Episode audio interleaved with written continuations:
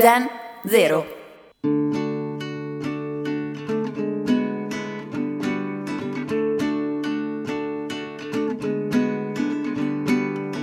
Tutti nelle nostre famiglie abbiamo una zia o uno zio matto. Mio zio Carlo andava sempre a pescare e diceva che una volta era stato rapito dagli extraterrestri, dagli alieni. Chiaramente noi non gli credevamo. Però da quella volta, quella volta che aveva detto di essere stato rapito, tutti i pesci che pescava li ributtava in mare.